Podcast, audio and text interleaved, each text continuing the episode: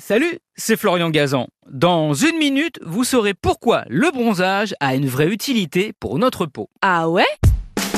Ouais, si on se met au soleil, généralement c'est pour avoir bonne mine et prendre une bonne dose de vitamine D, en évitant, si possible, les coups de soleil qui, eux, sont nettement moins agréables.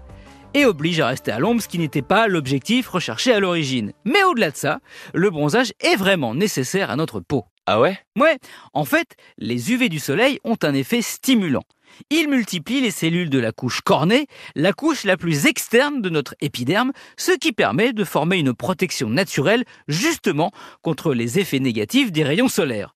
En gros, ces cellules se remplissent de mélanine, un pigment brun, dont le rôle est d'absorber la majeure partie des UV et surtout de neutraliser les radicaux libres qui sont l'ennemi de notre peau. L'impression de chaleur quand on est au soleil, eh bien, c'est la mélanine qui a transformé les UV ainsi. Et quand ça brûle, c'est qu'elle est dépassée, si je puis dire, par les événements. Ah ouais Ouais, ce bronzage, c'est une protection contre le soleil. Il apparaît environ deux jours après l'exposition au soleil. C'est le temps que mettent les cellules remplies de mélanine pour arriver à la surface de notre peau. Il faut environ une vingtaine de jours au soleil pour que l'on atteigne notre bronzage maximum et une trentaine pour que, à notre plus grand regret, il disparaisse une fois l'été terminé. Dernière chose, si on ne bronze pas de manière uniforme, c'est normal. Ça dépend de la présence de ces fameuses cellules gorgées de mélanine.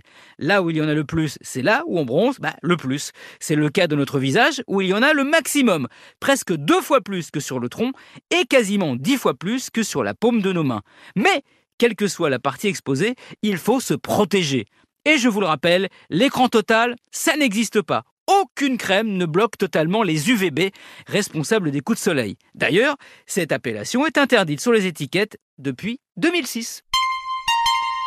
Merci d'avoir écouté cet épisode ensoleillé de Ah ouais? Retrouvez tous les épisodes sur l'application RTL et sur toutes les plateformes partenaires.